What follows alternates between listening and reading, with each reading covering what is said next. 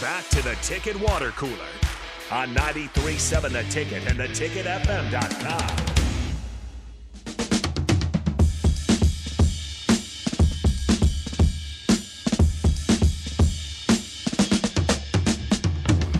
There we go. Get the drums rolling here on a Friday. Once again, I've given you clearance. Take the rest of the day off. Tell your boss I said so, so you can come and listen to the Ticket Water Cooler. You've got to find out the latest in Husker recruiting. And, of course, we do that for you every week with Brian Munson of Husker Online and On3. Brian, we've taken the sandwich out of your hand. We're stopping you from lunch to have an interview. Thanks again for joining us. Well, I appreciate it. Things have just run together on a Friday, and it's actually good. I want to get to the weekend as quickly as possible. You guys are really like the thing that's going to set up for me the rest of the day, and then I can get into my Saturday. Oh, this is bad. This is awkward. Well, you always want to start with the best part, so we understand that. Let's jump right into it. I know people are kind of interested of a story that was kind of pretty prevalent earlier this week. Of course, last week in the big recruiting weekend for Nebraska, but kind of what grabbed a lot of people's attention is Dylan Raiola no longer looking like he's coming to the spring game for Nebraska. Yeah, and I think that, look, that would have been the third visit in 2 months for him because he came in the end of February. It's not a great sign. I mean, I think that we can all kind of agree that's not a good thing to have happen to, obviously, to the staff, to this class, trying to build some momentum to kind of get going into the spring game weekend and carry you through to official visits. But I don't know if I would seriously hang my hat on that and say Nebraska is out of it by any means. I just think you're going to see more of these things pop up, and you're just not going to know how to read them. And there's not going to be ever an explanation about why things are happening and why things are going about the way that they are. So I think the best thing here is just to relax. I do know that people have noticed that Matt Rhule is following a new 2024 quarterback on Twitter, somebody that Coach Tatterfield recruited to South Carolina. So that could be another sign that something negative has happened there in the Dylan Raiola sweepstakes. But I honestly, I kind of feel like just let it relax and let this thing ride out and see if Nebraska gets their official visit in June, because that could be very, very critical to Matt Rhule and Nebraska. That's very interesting. Is this as the primary? I mean, we kind of think about those same four schools usually that Nebraska, that Dylan Raiola kind of had narrowed down. Is it still kind of feel like they're all fighting in there? Or does it feel like Georgia has become the favorite? It does. Look, I never really felt like, and it's going to sound bad, but I guess I'll take a chance on this. But I've never been really convinced that USC was, like the lead school, even when things were like pointing there a month ago. I wasn't buying it. I've always felt like Georgia has been the school to beat. There's been some things that have kind of happened, things I've kind of heard behind the scenes, things that would just kind of indicate that Dylan has an affinity for Athens, Georgia, and the Bulldogs. I think that was definitely showed that, when he showed up to the national championship game. So I think Georgia has always been the top competition for Raiola. I think that they've strengthened their argument now, and that's kind of unusual, given the fact that they already have a 2024 quarterback in the class. But Dylan's not going to be scared of that or anybody else that's already in the room. And, of course, Dylan was just one part of the big weekend for Nebraska. I know some fans thought that with that big recruiting effort that maybe there would be a commitment. Having spoken to you before, we know that wasn't necessarily an expectation. But what do you think? What do you think the takeaway is from the big recruiting weekend last week? Yeah, I never thought like the terms of success could be measured with the commitments at the end of the weekend. I just didn't feel like those guys are all very highly touted. I mean, if you were going to go back and point your finger at maybe a guy or two that you felt like could jump in the class, it might have been the three guys from Texas. It might have been, Flint, Pyle, and Buford. Those might have been the three guys that had the most likelihood to go ahead and decide to commit. But what you were really shooting for is like a guy like Brandon Baker. You're already seeing the fruits of your labor last weekend and the successes of your labor last weekend.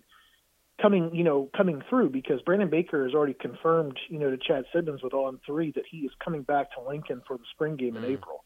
That's the number one offensive tackle in the country. And I think that there's a lot of guys that we're talking about, that weekend for the spring game, like Gerard Smith, Jacob Smith, Elijah Newby.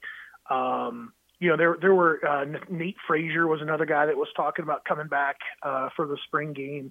Those are the types of things that you had to kind of measure your success. You've got to come in there and grab these guys and make sure that you've got an ability to kind of get them to come back to campus. You were not going to get them on one unofficial trip from Nebraska or to Nebraska. You've got to bring them back multiple times. And following the spring game, the next thing is you need those guys to come back in June. You need those guys to come back for official visits. I know that some of those guys, particularly the Utah offensive linemen, they're talking about wanting to come back in the fall to come see a game. Totally cool with that. You just got to kind of make sure that, as this class kind of gets put together, you've obviously got to pay attention to your priorities and who's at where on the board. So you were just saying Brandon Baker is coming back for the spring game and the big recruiting weekend and getting those guys to not commit to the university, but commit to at least coming back for another visit and keeping in contact with them. Let's just say, worst case scenario, Nebraska doesn't get Dylan Raiola, but they do end up getting a couple of those bigger name guys that came on that weekend. Would you consider that kind of like a failure on Nebraska's part, or kind of something good just to be in the conversation for this long for the number one recruit in the nation? Yeah, it has to be viewed that way. I put it into 3 and Out. Last week was kind of this week actually is a summary to the weekend and talking about Raiola. And I think people have to kind of see it that way. If Dominic's not involved, is Nebraska still here? Well, probably, there's at least a chance that would be be there. But even as a guy like Dominic and his ties to Nebraska and being a legacy guy, we just saw Bobby Newcomb's son come off the board, not even visit Nebraska, committed to OU. And obviously Nebraska was very, very interested in seeing him. They went to Arizona in January and stopped by that school. So I think that there are still things in Nebraska that are endearing, whether you're to legacy guys like Raiola or not, like a Brandon Baker. And I think that those are the things that you have to go back now and you have to work to get those guys, to get them on campus. And I think that once you're able to get there, I think that Rhule and his staff have shown and have demonstrated that they are putting things together when those guys are on campus. Those recruits are having a fabulous time because it's between the coaching staff, the transparency, their honest approach, the other things that obviously are on campus that all the recruits notice, like facilities and the stadium and such. But then also the Rhule and his staff are selling them on Lincoln. These guys are all coming back saying like they were blown away. Like they didn't think that there would be like that many things and that they wouldn't see that big of a city and that it wouldn't just be it's not just a college town, and how it spills into downtown is so amazing. Rhule and his staff have featured that. They have sold that. They are selling that to the players that are coming in, the recruits that are coming in. And I think that that's been like one of the biggest differences so far is like this way to kind of package everything together. It's not just like facilities and NFL factory and whatever. It's look, you can come here, you can get your education. You be in the running to, be the next academic All-American. And oh, by the way, the city of Lincoln is awesome. Let's show you the Haymarket. Let's show you how this kind of spills out here. Let's go to this building top and take a look at over the top of it. And all the kids have just ate it up. Now, we've seen Georgia do this thing with quarterbacks before where they take the number one overall quarterback in the class when they got what was his name? Why am I spacing? Justin Fields. When they got Justin Fields, and they had, I believe it was Jacob Eason on the roster, and they ended up going with Eason instead of Fields. Fields ends up transferring out. How important is it for Nebraska to, obviously they'll probably do this, stay in contact with Raiola despite him committing to a different school? Because as you mentioned, Georgia does have another 2024 quarterback already committed on the roster, and he is, I believe, a top 150 recruit. Yeah, you don't go back and burn bridges just because he decides to go someplace else. You take that supportive nurturing approach that you can always call me and you're making this decision, you know, it's going to be the next 4 years for the rest of your life kind of thing. And, you know, do what's best for you. You're making this decision, you know, with the information at hand, and that's all you can be expected to do. And you went about the process right, but give me a call. You know, if you need a hand with something, you can always call and get my opinion on something. I'll help you out any way I possibly can.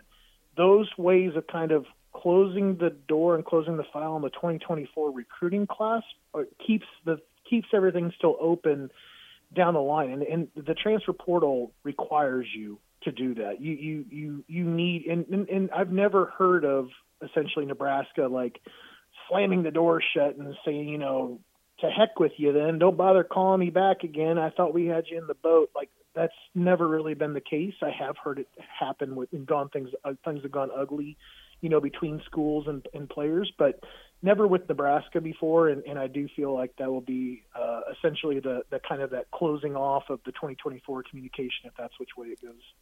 And it was Jake Fromm. I was wrong. He was a class before Fields. Yeah, you're right. Yeah, he was a class before Fields, and they decided to go with Fromm. So you're saying you don't expect Matt Rhule to pull a Bill Callahan and call Raiola a prima donna if he commits elsewhere? No. I honestly, I feel like this staff understands that, you know, and I think the previous staff did too. They want the guys to make the right decisions, but I think Rhule and his staff have done a great job of selling the school and the city better than other staffs have before in the past. It's not a knock. It's just there's been a way that they have been able to kind of grab that kind of spirit and you know, kind of ingrain it and involve and include it into their visits, into their recruiting program a little bit better. And I got to give props to Matt Rhule and his staff.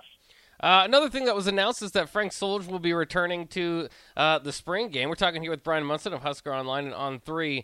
Brian, I wanted to kind of get your thoughts on that because it obviously brings up old debates and arguments, and I wanted to ask from you because I think there was at least a perception in folks that I suppose that wanted to see Solich, you know, move on and go ahead and have Nebraska hire a new coach would say that the recruiting wasn't up to the Osborne level. Would you say that at that time? Because I understand that narrative, but I look at that like 2003 defense, and they were stacked. Yeah, and that kind of, you know, it predates me a little bit. I mean, obviously I was following the Cornhuskers still pretty closely. I had just moved down to Texas about the time that Frank was becoming the head coach. And in all honesty, I don't know necessarily what I would either, you know, what I would kind of, my takeaways about why people felt like, you know, Solich needed to be replaced. I was at the 0-1 Oklahoma game. And the battle of number one versus number two, and I remember some really good athletes being on that football team. And I do understand, however, you know, the common themes that have kind of been there between Frank and Bo, and you know, and maybe it's not the way that they were winning the big ones, but it was like the way that they were losing the games, you know, that they should have been a bit more competitive in. And I think the recruiting aspect probably has come up when it comes to people's knocks of Frank Solich, but I know how critical he was, you know, because I'm friends with still a couple guys that played and played for Frank Solich on those teams in the 90s, and I know Tom was the head coach, but I think they would all be quick to credit, you know, Frank Solich and what he meant to those teams in that run, and I think that's the part there that people need to focus on too is how important he was to 3 national championships in the 90s. Yeah. I also thought it was kind of cool, you know, more from what he did at Ohio. It seemed, you know, Nebraska's really blown up, I should say, and I don't know if blown up's the right word, but there's a lot more guys getting commits and getting offers at the D1 level. But through a lot of times through Frank's, you know, if you look like at a Nebraska top 10 or top 5 guys going D1, a lot of them would get that shot from Frank in Ohio. Is that, do you expect that to continue with Tim Albin? No, I think that there was, and the name of the linebackers, it's just escaping me. He was from Kearney, great athlete. Went to go play for Frank. Had a great like Nike camp at Eugene. Just tested off the chart. Never got a Nebraska offer. Went and had a great career at Ohio. I feel like you know, Frank was one of those first coaches that when he got hired on to go someplace else that really recognized and understood the level of talent there in the state. Now you've got other guys, you know, like Godowski was have been doing it for years now. You know, Dan Jackson at Vanderbilt's really trying to, you know, get something going with him down to Vanderbilt, and before that at Northern Illinois and South Dakota State too. That's where Dan Jackson has been, and that's he's been kind of, you know, he links back to a lot of guys in that area. So I feel like Solich really got the ball rolling and kind of opened the eyes of other institutions when it came to getting into the state and trying to grab talent and beat them out. Yeah, I think that's interesting because I don't know how many people recognize that sort of thing or just kind of understand, you know, Frank Solich's legacy through Nebraska extends beyond his time even at Nebraska. So I think a lot of people are going to be looking forward to him at the spring game. One note real quick. I know we kind of mentioned already Brandon Baker at the spring game. Is this, you know, that's the top offensive lineman in the country. That's absolute huge news. The spring game, I know it's still a long ways. They're going to have a lot more time to get guys in, but do you expect some of those big names other than Brandon Baker's to return as well? Yeah.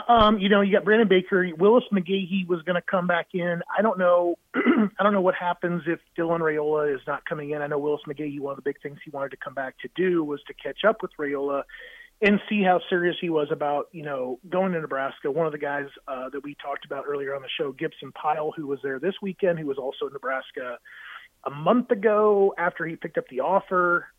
He will be up there again. I think it's going to be another big sales weekend. I think another thing to kind of keep watching, guys, I think there's been a real lack of 2025 and beyond guys, you know, to come in other than like Stone Saunders, the quarterback from Pennsylvania.